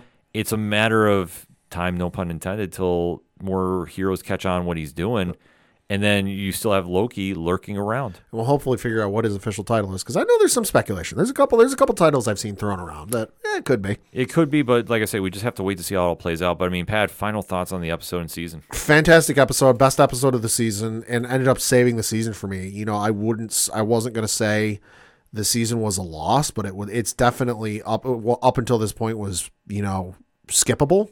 You know, you could honestly wait until, you know, the season was over and really binge watch it and and do it all then. But this made it must watch TV. Yeah, no, this was definitely a strong ending, solid season. Once Yeah, once we yeah. got to the latter half, it First season was better, but this this one was okay. Yeah, I agree with you. Overall, first season a lot better, but Yeah, yeah. stronger finale though. Way stronger finale. Oh, finale. yeah. One of the best ones they've done for Marvel Television. No- Yes. no, question about that. Yes. Not Agents of Shield season four though. Just putting that out there, but it's still very good to watch. And now we have a new God of Time, and where the timelines are going from here. Literally is anybody's guess. I know there's been a lot of speculation Yeah. about the future of Kang, but for where we are right now, Loki is overseeing everything, but the question is going to be for how long. So that said, hit us up on that hashtag, hashtag ODPHpod. What is your thoughts of the season finale of season two's Loki entitled Glorious Purpose? Ironically, the name of season one's premiere. So hmm. does it all come full circle? That's the question. So hit us up, let us know. We're going to take a quick break. We'll be right back. Hey, this is Scott Snyder, and you better listen to the ODPH podcast, or I'm coming for you, and Batman is coming for you. Coming back for the final segment on this edition of the ODPH podcast. Pad, what you got? Got a couple things to talk about. The first of which is two bits of breaking news. Breaking? That's unlike. I know. Uh, so, reading from the first one, which is on comicbook.com, we have a new casting for Superman Legacy. Oh. Uh, the upcoming James Gunn film, of course, being the first film in the DCU or whatever they're calling it these days, the James Gunn universe. Uh, so, reading from the article, it says, "quote Superman Legacy has found its newest cast member. On Wednesday, a report confirmed that Maria Gabriela de Ferreira has joined the upcoming DC film in the role of Angela Spica slash the Engineer." Let's go. The Engineer is a member of DC's The Authority, which have already been confirmed to be getting their own film, DC film as part of James Gunn and Peter Safran's DC Universe slate. In the comics, Angela is the second character to take on the mantle of the Engineer and has uh, nanites built within her body. Uh, De Ferrera's filmography includes Deadly Class, yes. The Exorcism of Gods, Animal Control, and The Moody's. Uh, close quote. So interesting casting. I'm all fucking for it. Anything new with Superman movie uh, should be interesting. she was fantastic on Deadly Class. Yeah. You took me a second to remember who she was. Yeah, she Yep. is, she'll be great in that role. And then the other bit of casting news, it is it is rumored to be that Pedro Pascal is being eyed to play Reed Richards. Really? This coming to us from the folks over at Deadline. The article reads, quote, After months of speculation over who might play Reed Richards, aka Mr. Fantastic in Marvel Studios' Fantastic Four, the wait may finally be over. Uh, while a deal is far from done, sources tell Deadline that three time Emmy nominee Pedro Pascal is in talks to play the leader of the iconic superhero team. Insiders add that scheduling is still being worked out, but multiple sources close to the negotiations are saying it's headed in the right direction for Pascal to do this and his other future projects.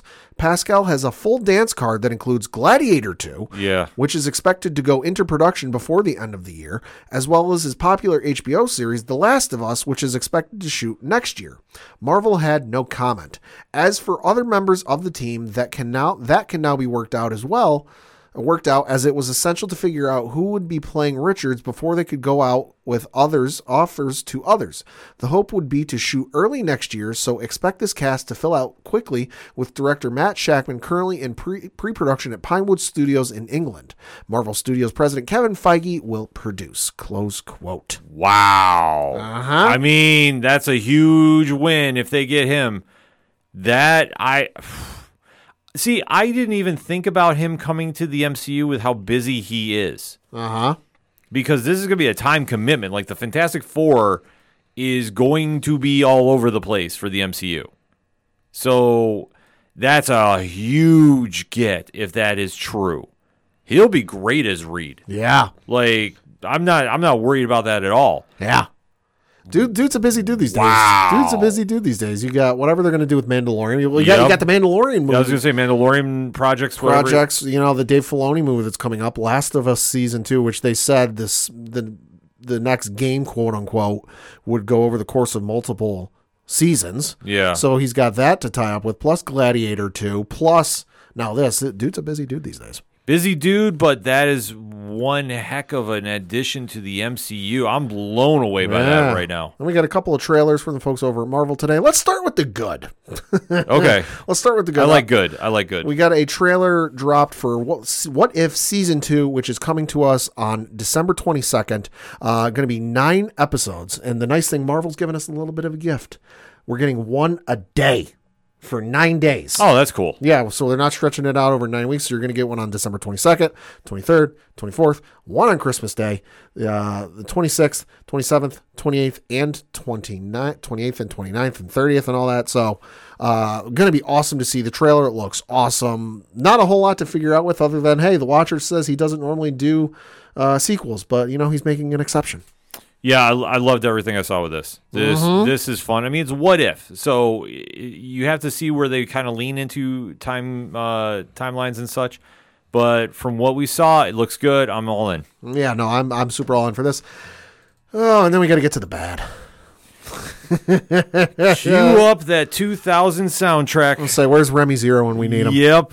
We got a trailer drop today from the folks over at. I'm not even gonna lay the blame on the on Marvel for this one. From the folks over at Sony. It- The, trailer's on the Marvel Entertainment YouTube page, but Sony's putting this hot piece of garbage out. Uh, and that is the upcoming movie title entitled Madam Web. Uh, which is coming out, Lord knows when. I, I I don't plan on seeing this movie because this movie, I'll admit, I knew this was a thing. I was gonna wait and give it my judgment until I saw the trailer. I seen the trailer. Uh, I'm not a fan. See, here's the thing with it. I mean, Dakota Johnson's playing the title character. It's a younger version of the Marvel Comics Spider-Man Mystic. Yeah. I mean, I mean that's kind of the easy way to describe.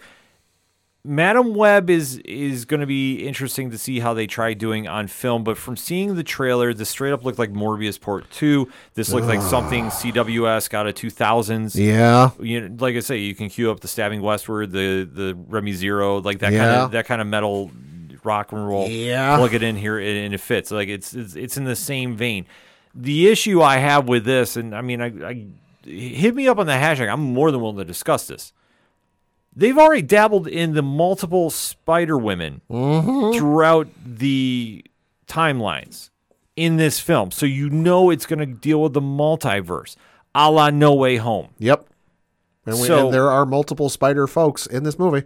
Yeah, so that's the situation here that we've seen. The stills are out. It's not a spoiler. Spider Woman's in this movie. Yeah, there's multiple. Yeah. So it just depends on which versions they're doing that we've seen around uh, Dakota Johnson's character. Yeah. So, I, like I say, the minute I saw the Julia Carpenter character, I was like, okay. And then, um, oh, oh, I'm blanking on on the other one. Yeah. Uh, you know what? But on, in all honesty, like there's a lot of the the familiar faces from the MCU. They also give away practically the entire plot of this movie. Yeah, the, the, trailer. comics. Yeah, the comics. So, like I say, from the comics universe, there's a lot of variations of Spider Woman that are in here, tying in with Madam Web. I'm not sure where they're going with it, but I just know it's going to be time travel, multiverse. I'm not liking what I'm seeing thus far. Listen, it's Sony, Sinister Six in some capacity. Yeah, like that's why I say it's it's, it's got that They've- kind of vibe. They've had an urge to do Sinister Six now for like two decades. Yeah. is what it is. Uh, and then our last bit of Marvel news: uh, it was announced today that uh, Destin Daniel Cretton, who of course directed Shang Chi, uh, the Shang Chi film, was scheduled uh, to direct the upcoming Avengers movie, that being Kang Dynasty. But it is reporting being reported by the folks at Variety that that is no longer the case.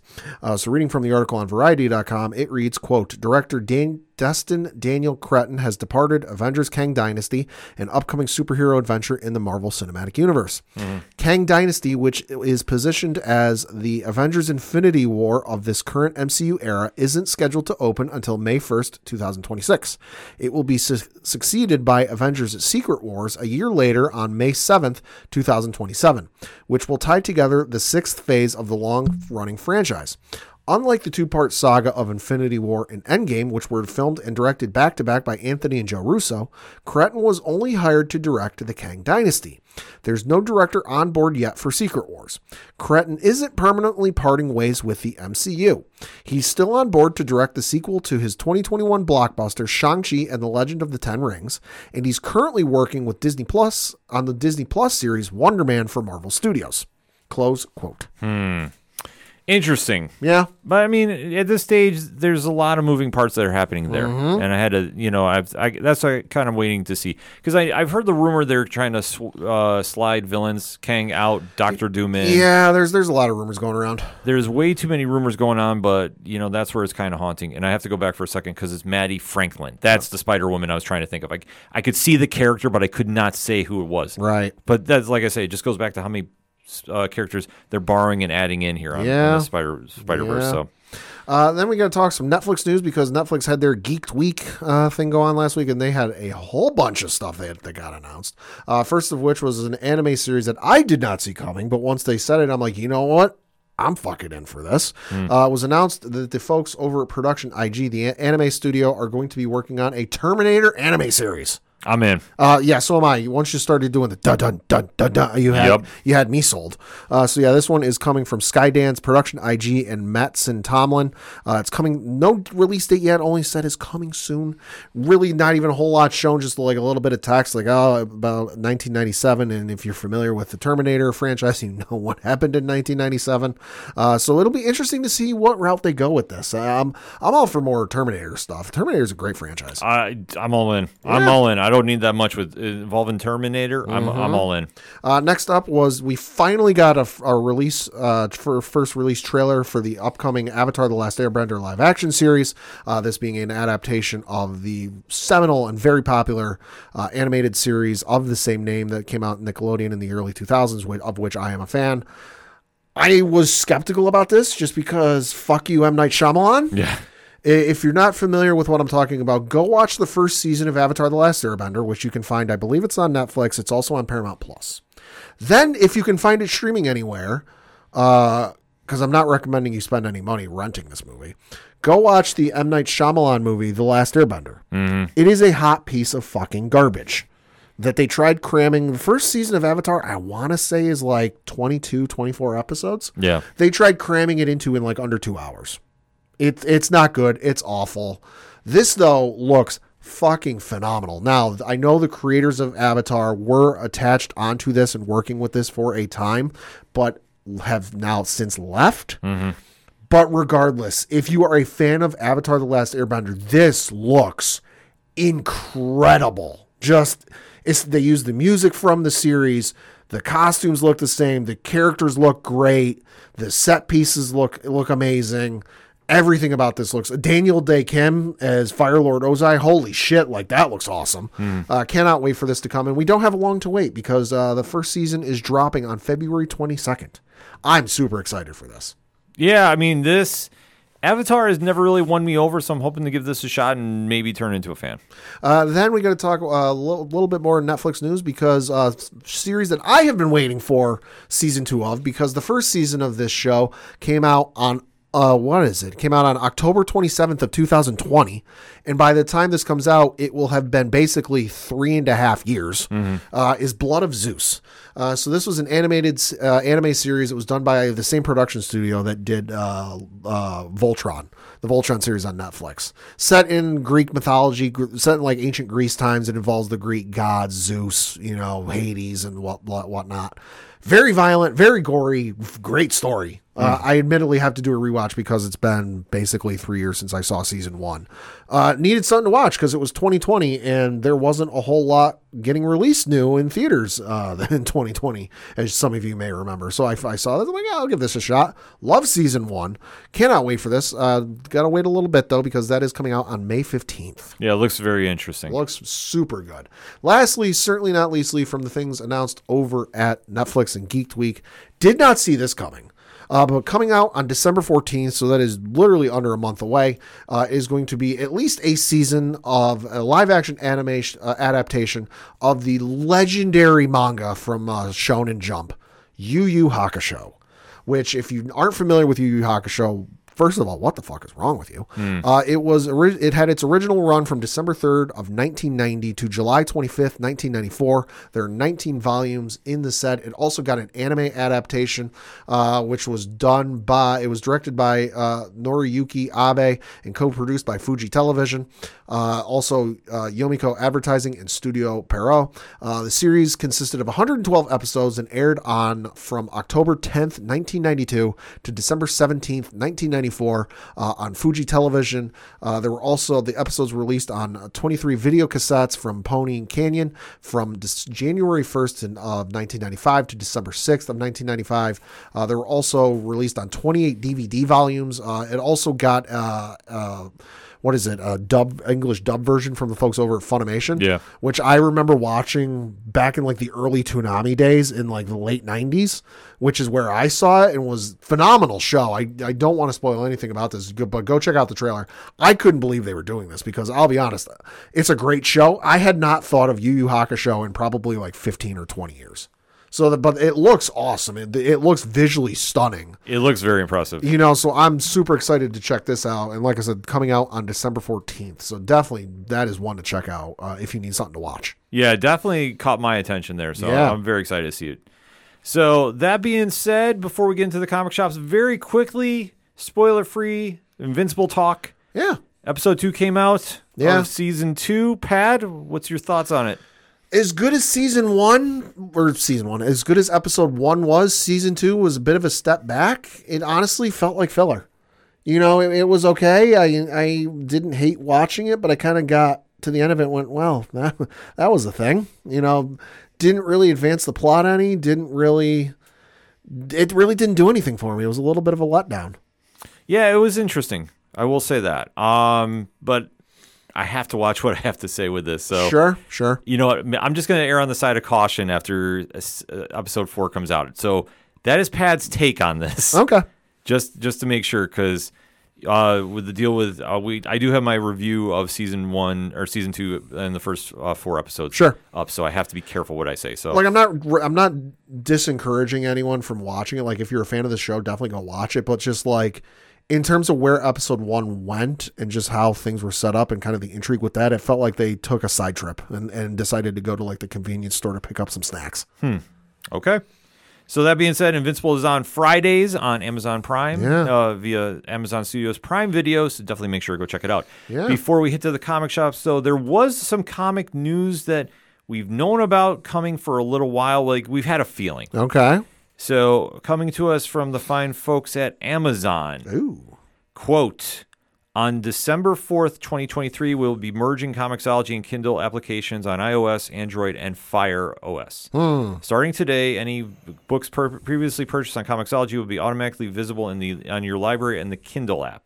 The upgraded Kindle app experience is now available. However, you may continue reading your books in the Comixology app until December 4th, 2023. I know if you're on uh, Amazon Fire Tablet, like I got one uh, a couple years ago. I hadn't used it in a while, so I went to use it the other month and updated the service. And that's already been a thing for a while. Yeah. Interesting. We we've been hearing uh, a lot the, of the writing's been on the wall. a lot of allegedlys with Yeah. that. So now that's officially going to be going down on December 4th. So if you are getting your stuff through Comixology, make sure to check that out um, and focus on what you need to, and we can go from there. Yeah. Because it's new comic book day, and we have a lot to discuss. So, Pad, what you picking up at the shops? Uh, all four things I'm picking up this week are from the fo- fine folks over at Marvel. First of which, The Immortal Thor, issue number four from Al Ewing. Uh, the cover art is amazing. Uh, it's Alex Ross, so you cannot go wrong with that Right. on the cover. Uh, but this one reads Summons of the All Father. On the dark side of the moon, God faced goddess. And that was only just the beginning of Thor's trouble. But as his many foes gathered to destroy him, the Odinson had one final trick to play. This is the story of the immortal Thor and the summoning of the Four. Uh, should know the first letter of four is capitalized despite being in the middle of a sentence. Interesting. Probably means something. We'll see. Uh, and then got also coming out this week, Superior Spider-Man issue number one from Dan Slott. Mark Bagley is also the artist. Uh, a Superior Reckoning. Spider-Man faces a new villain from his superior past. As she fries New York with all the power of a living star, Doc Ock makes a life-changing discovery. Mark Bagley and Dan Slott continue their Spider-Man run with this 10th anniversary celebration of everything that made Spider-Man superior. Ooh. Definitely need to take a read of that one. Yeah. Uh, then from the folks over Marvel as well, Deadpool, Seven Slaughters, issue number one. Rob Liefeld's the uh, author and artist on this one. If I'm not mistaken, this is one with the Greg Capullo cover. Uh huh. I believe so because it's got a Colin Cullen Bunn. It's another one of the authors. Cody Ziglar's listed as one of the authors. So is Marc Guggenheim, Justina Ireland, uh, Gail, Greg Capullo's on the cover art. Greg Land is one of the artists. Will Shea uh, Portacio is an artist. David Balding uh, is an artist, and Philip Sevi Sevi is also one of the artists. Uh, this one, let's see if I can find how many pages this thing is. Do, do, do, do. Does not say. Hmm, interesting. Uh, but it, oh no, there it is. It's seventy pages long. Uh, going to run you a little expensive. Looks like it's going for about 10 bucks. But it says seven kills in seven days. Welcome to a week in the life of Wade Wilson, the best mercenary Marvel's ever had. Just ask him. From facing off with rival killers to top secret assassinations, Deadpool has a lot to do in the, this blood soaked, oversized issue full of fan favorite creators, past and future. Uh, so this one, of course, going to be fucking all sorts of nuts. You got Rob Liefeld back on Deadpool. It's going to be all sorts of crazy. It's gonna be a wild book to read. Uh-huh. Absolutely. Uh, and then lastly, from the folks over at Marvel, Star Wars Dark Droids, issue number four from Charles Soule. Uh, this one reads The Scourge is on the verge of his ultimate triumph. The Empire decrees Beware the droids. Horrible laboratories across the galaxy are focused on transporting his many minds from droids into organics. Un- but unbeknown to the Scourge, a final challenge to its total victory is building from an enemy it had believed it had defeated once and for all. So super interesting to see, of course, Charles Soule. You cannot go wrong when he's writing Star Wars. No, you can't. You absolutely cannot. Nope. So for my picks this week, I'm actually sticking around in the Star Wars universe Heyo. because there is a book out Uh huh. with one of the biggest creators in the game right now, Peach Momoko bringing her talents to Star Wars. Hey yo. and Star Wars Visions Peach Momoko number one. So this is an absolute breathtaking read. Uh, it's a very cool issue. If you're into Star Wars, you're gonna definitely be all about this. I mean, it's the Visions brand that has been killing it on animated form, and now it's been making the transition over into comics too. So I absolutely love this issue. I think it was it was a, just an experience, and like sometimes when you have books like that, it'll definitely jump out at you for that. So I definitely loved everything about that. Yeah. Um, also coming out this week, too, from Marvel was Children of the Vault uh, number four. So it's the final issue of the limited series. Deniz Camp, who's I mean, has written some amazing things with uh, Bloodshot and 20th Century Men. This book definitely lived up to the hype. I really enjoyed it. I like his writing a lot. So this was definitely something I had my eyes out for. So definitely don't want to miss that at the comic shops this week. Going over to the distinguished competition, Outsiders number one. Hey. So Jackson Lanzing, Collin Kelly, Robert Carey are bringing back one of the most classic teams in the DC universe. However, this is not the same team that you know about. If you know anything about this team pad, it was started out in the 1980s as an alternate to the Justice League. Batman put them together, and it was really they were doing things on the outside of the law, so to speak. Okay. So this incarnation is a lot different. And but the only thing that's kind of familiar is there is a Batman tie, so to speak. Kate Kane and Luke Fox Uh-huh. are members of this group. It's not a team, it's Right. a group. Right. Uh, as you read the story goes on and this is going to be exploring a lot of different areas in the DCU. I thought issue number one was very, very good. Uh, so definitely interested to hear what the ODPH Society has to think about that. Also, keeping it Batman in the DCU this week, Batman and Robin number three, Joshua Williamson, Simone Di Meo. Oh my God, this series is so good Nice. one of my favorite series out right now. Legitimately, if you want high action drama and you want just the art is popping off the page, mm-hmm. this is your book. I three issues in, I'm telling you right now, if you're not reading Batman and Robin, you're literally failing right now. This is one of DC's best books. It's one of the best books out there, period. But it's one of DC's best books, bar none. And if you're looking for something for more from Joshua Williamson this week, stay tuned to the ODPH network. Just putting that out there. So if but if you're a Patreon, or if you're a patron, I should say rather, you'll be hearing uh, sooner than later, so to speak. Dot dot dot.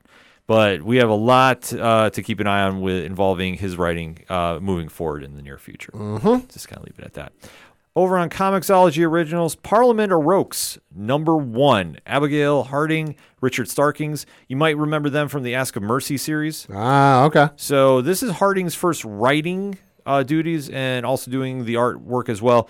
Very cool gothic horror romance story happening here.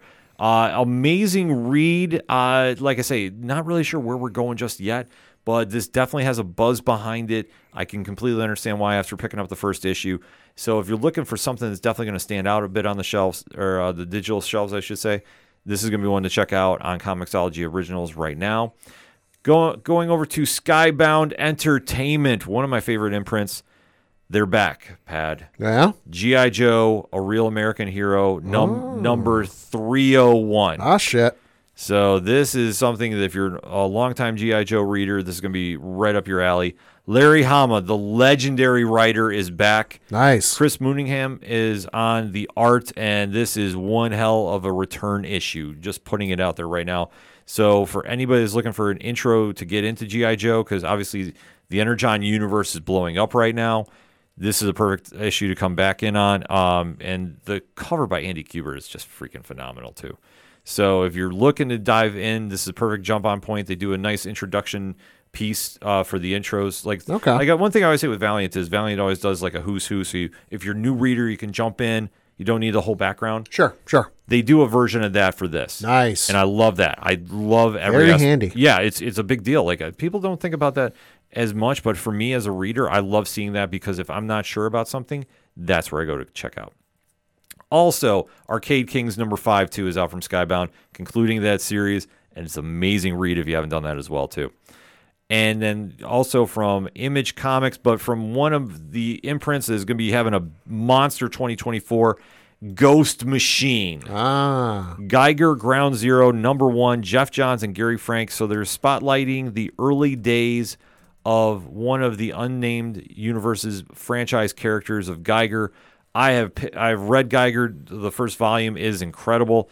This is a very cool. I don't want to say a year one type thing sure. but it's a very cool introduction and, and you get a great insight into the character especially now leading into january where we're going to have the big one shot that's introducing everything going on with ghost machine and i can't stress this enough after coming back from new york comic-con if you're not checking out ghost machine you are seriously missing out because they have such a monster lineup of books coming out it's going to be blowing you absolutely away trust me and if you're looking for even more Ghost Machine content, make sure you're subscribed to the ODPH and Nerd Initiative. Wink, wink, nudge, nudge. I t- I've been telling people on Patreon we're making some moves, and sure enough, we definitely are. Money moves. I wish. Well, I mean, never say never. Dot, dot, dot. We'll just kind of leave it at that. And taking a quick lap around the other publishers this week, Ministry of Compliance number one from IDW is one that is making a lot of buzz.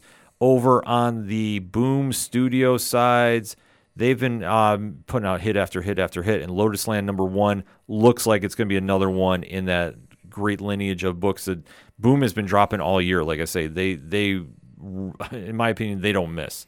They're just giving you hit after hit after hit. So that's going to be one to keep an eye out for. Image Comics Deviant number one is James Tynion. That's kind of all you really need in your life. And it's him at Christmas time, right? So, like I say, it's a perfect holiday gift. So definitely make sure you go check this book out. Also, we have so many from uh, Image this week, too. It's crazy. Uh, the Call number four, that is definitely making some noise. Uh, Fi- Fish Flies, that's a great horror series, number three. I know, Pad, you won't pick it up, but it's a great read Nope. like I say, there's so much on the Marvel side of things too. Capwolf and the Howling Commandos number two mm. that came out in a big way. Uncanny Avengers number four. Oh my God, there's so many good books this week, and that's why you need to make sure you're following ODPH Podcast Parlay Points either on odphpodcast.com under the blog section or Nerd Initiative 9 a.m. every single Wednesday. We go every hour on the hour, dropping new reviews so you know what to pick up at the comic shops each and every week. The bullpen is killing it right now. Absolutely killing it. And if you don't believe me, just go on social media and see the praises coming in because there is a lot of great things that have been swinging through that we are very, very excited to be a part of. So, that being said, nerdinitiative.com. If you need a link, you go to odphpodcast.com. It'll take you right there too. Like that's how easy we make it for you to find your comic book coverage. Because like we always say, especially this time of year, make sure to go out and support your LCS wherever you're at. Go into a comic shop, interact. If you need a great series to pick up, they have tons of recommendations. And just say you listen to it from the ODPH and you heard it on Nerd Initiative. And we'll steer you in the right direction always. And you know, going into the holiday season. Another reminder with this too: if you have a pull list, make sure you pay it up in full. Don't leave it stranded for the holiday season. Make sure you get caught up on your pull list, people.